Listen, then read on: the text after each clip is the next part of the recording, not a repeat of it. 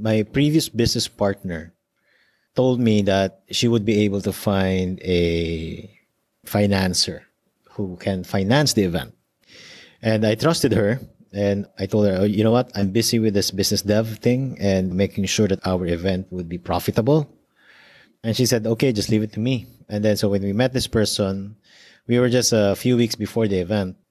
And that's when she dropped the, the message to us or the bomb. Like, you know what? I can lend you $100,000, but that's 10% per month. Hello, fellow risk takers, and welcome to my worst investment ever. Stories of loss to keep you winning. In our community, we know that to win in investing, you must take risk, but to win big, you've got to reduce it. To join our community, go to myworstinvestmentever.com and receive these five free benefits. First, you get the risk reduction checklist I've created from the lessons I've learned from all my guests. Second, you get my weekly email to help you increase your investment return. Third, you get a 25% discount on all A Stotz Academy courses. Fourth, you get access to our Facebook community to get to know guests and fellow listeners.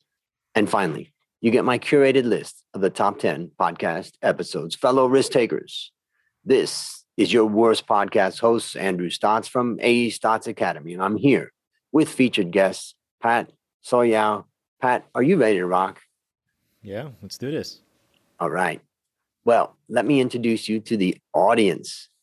Pat Soyao is currently the managing director and founder of Icon Executive Asia, an executive solutions firm that focuses on executive search and executive events that service a roster of high profile and high net worth clientele.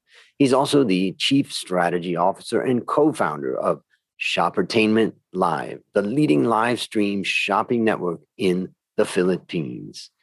Also, check out his podcast, Job Defined, which is all about debunking job descriptions through interviewing actual professionals who are doing that job right now. Pat, take a minute and fill in further tidbits about your life. Okay. Thanks for that intro. So, again, my name is Pat. I'm an entrepreneur. I started my business back in 2013.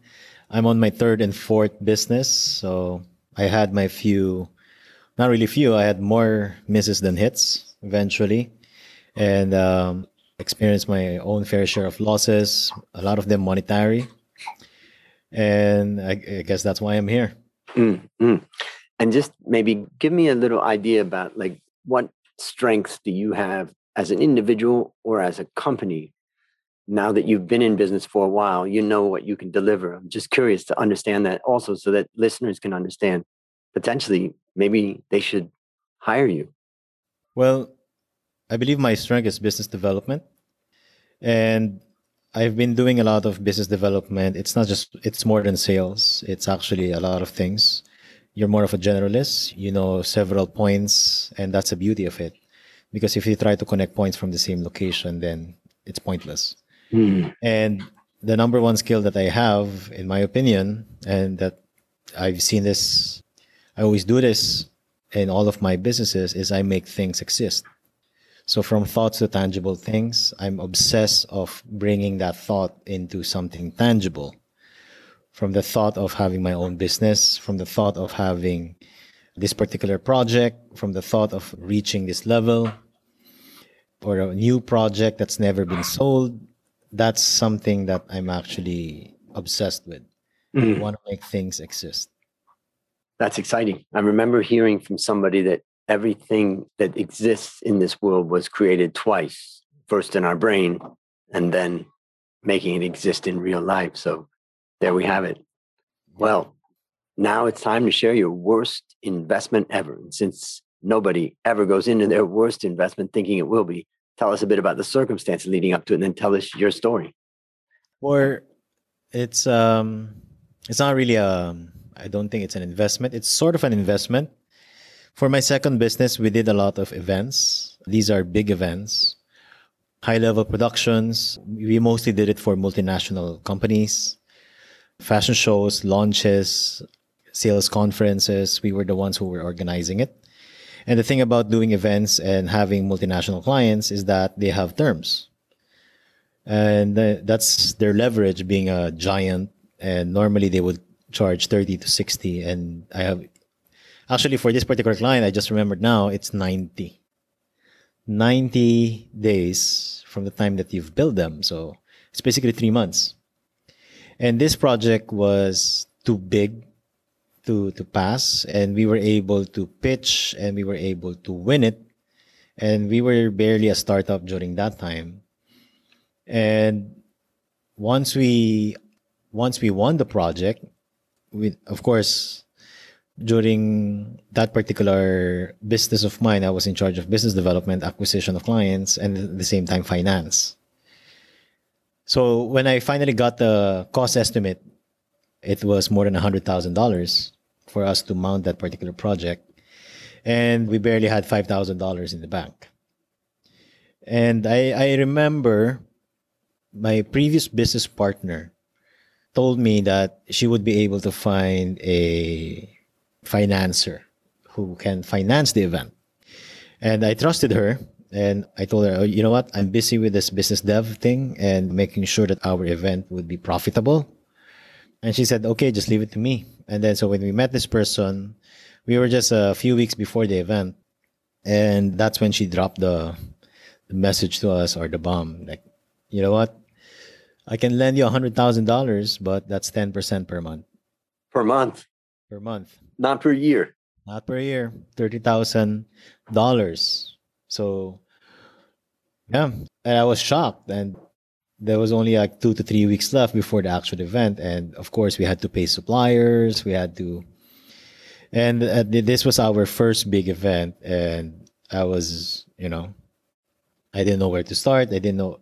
I try. Should I borrow money from my friends? Should I borrow? Do I have any other choices for this one? And because of the lack of time for us, we grabbed it. And the reason why I grabbed it is number one, we had no choice. We already signed the contract. The invitations were already sent out. These were like 800 people who would go to that event. And it's from it's going to be held in the, one of the most prestigious hotels and one of the biggest multinational brands. And I just wanted to save face, but at the same time, I tried to find some silver lining with this one, even if I knew that this is going to eat up our margins for this event.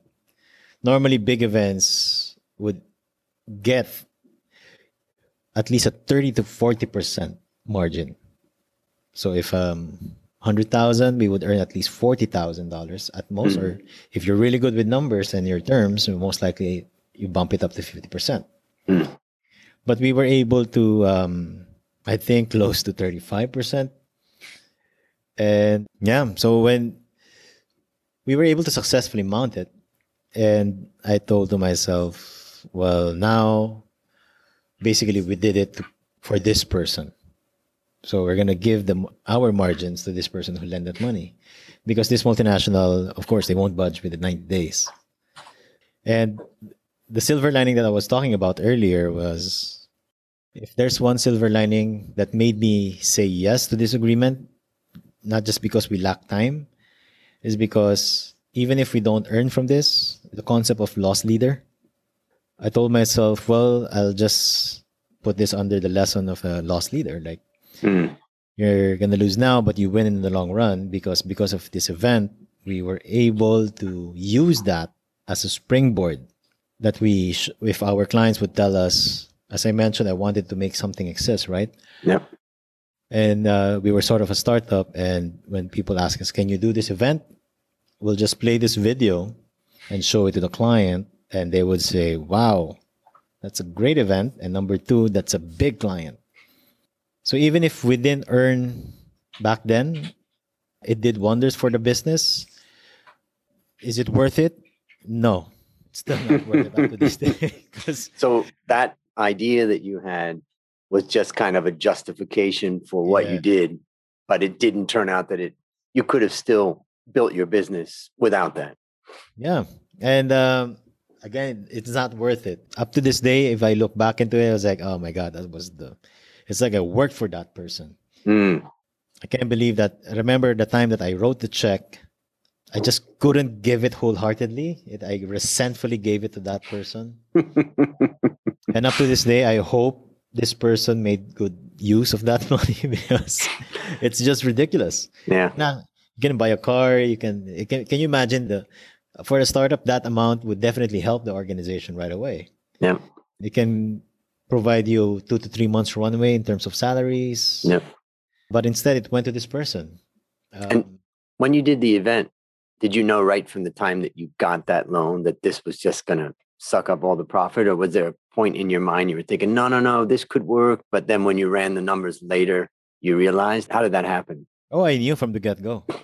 That's why throughout the event, I was resentful. I knew from the get go I was resentful, and I would I was already thinking of action points, how to move forward. I don't want this to Mm. happen again. And then I remember my partner before told me, "Well, we should be thankful for this person that this this person loaned us money." I was like, "No, it's kind of hard to be thankful if this is this is more than this beyond cutthroat." Mm, That's a loan shark if you think about it. It- Yeah. it- even loan sharks have better terms compared to that person. And just be, again, I think we I felt that I we were taking advantage of because of the time. Yeah. And I know for a fact in myself that I could have gotten better. mm, And the best part is, you know, the silver lining worked. We got another project right. the same amount of money for us to mount. But this time, you know, I knew better Mm. and the rest is history. So maybe you can summarize the lessons that you learned from this, thinking about people out there that, you know, are facing a very similar situation. You know, when you start your business, you try to, one of the biggest challenges is finding that funding from the get go, right? Mm, So, where do you find these funds? Of course, banks. You know, in my first business, I tried to get a loan. Anchored on what? Nothing. mm, Dreams. And uh, I got shut down right away. And you, you'll be surprised where you can actually find funds. And for this second event that we did, I tried to borrow from friends. I borrowed from friends, and I was surprised that they were. Initially, I was I, I didn't like, or I didn't even borrow from my friends back then mm, because just the thought of me failing and losing their money, I can't bear that. right. And I think that at the same time, when you borrow from friends, of the stories that you hear that your first customers are not even going to be your friends, but you're going to random strangers. Mm, But I tried anyway. So I started with my best friend and a, another close friend of mine. I was so nervous back then. And I remember I asked them 10% again, but this time six months. mm, And they agreed. And the best part is they even extended the term because we're friends. And I remember the appreciation that I felt for my friends back then. I was like, wow, Mm. I the thing that I was f- fearing the most of me getting rejected was not even there because they were all out support and that made me more appreciative of them and in a way motivated not to fail because you know what?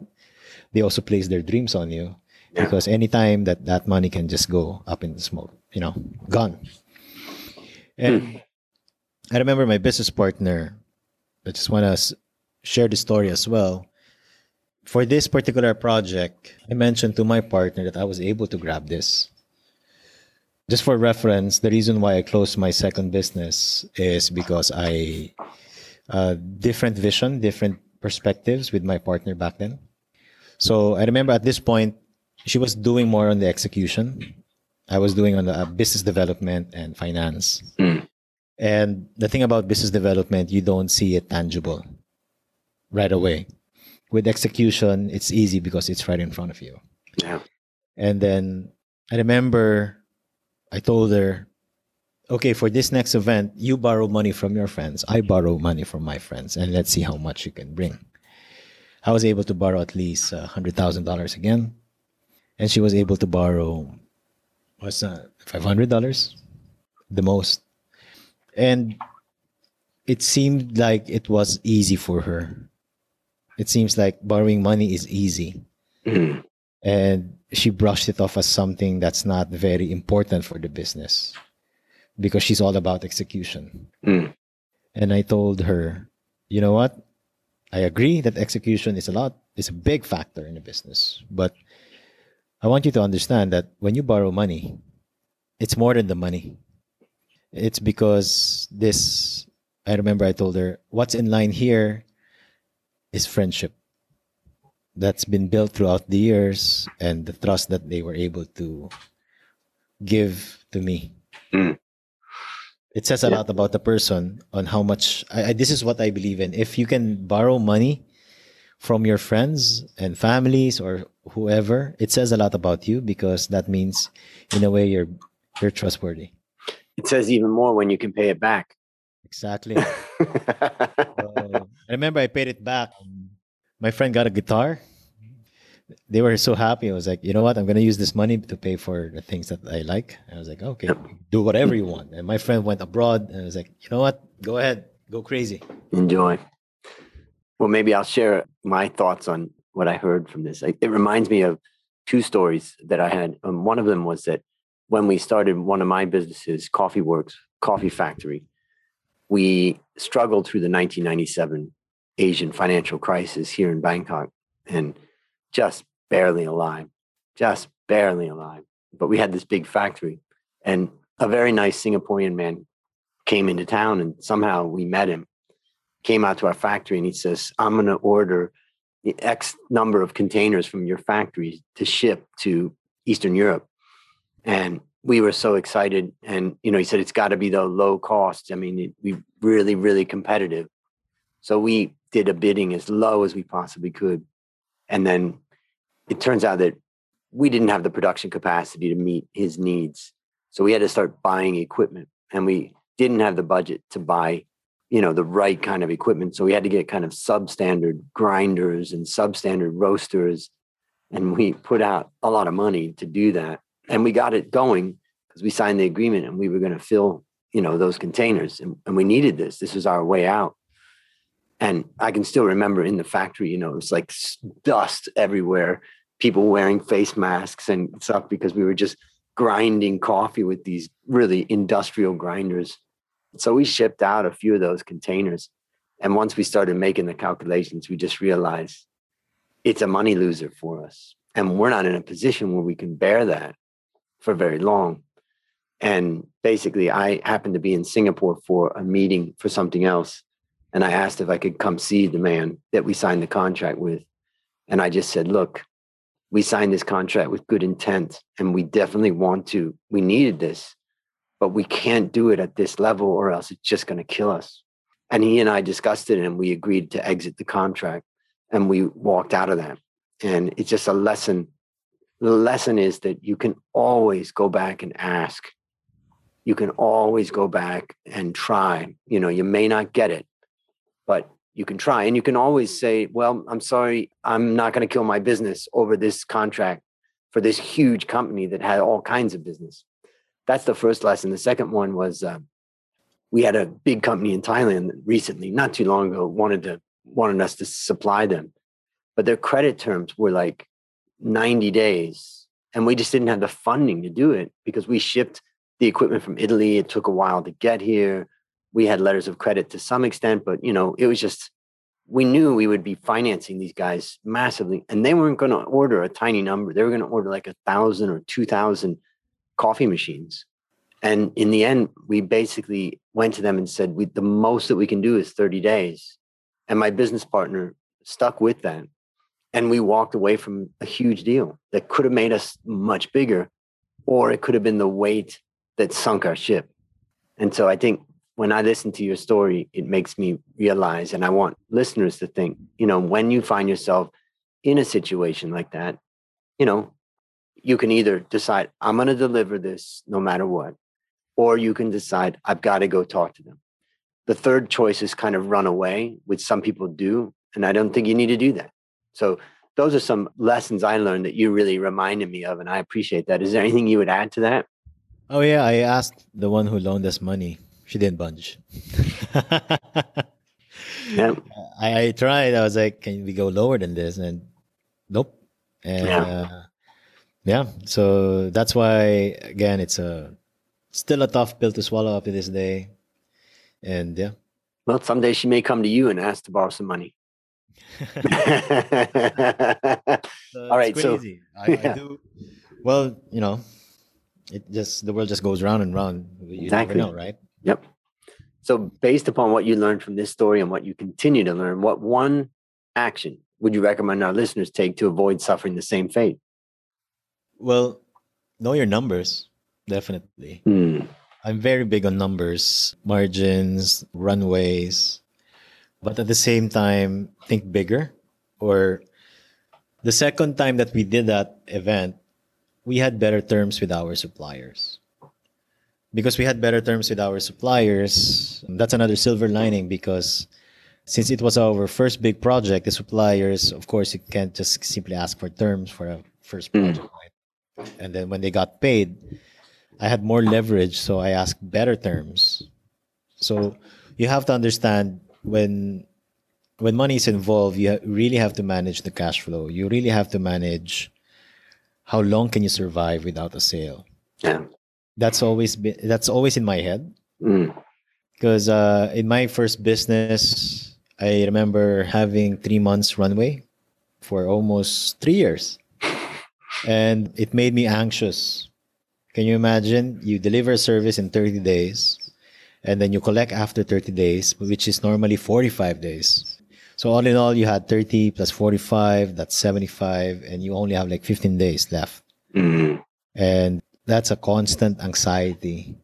And that's why right now when I create runways, if it's six months, it's it's already like red for me. That anxiety triggers. Mm. If it's one year, I'm you know I can rest for a bit. But normally, that's uh that's very important because that would give you peace of mind and so you won't be able to make rash decisions such as what I did agreeing to a 10% interest per month. Yep.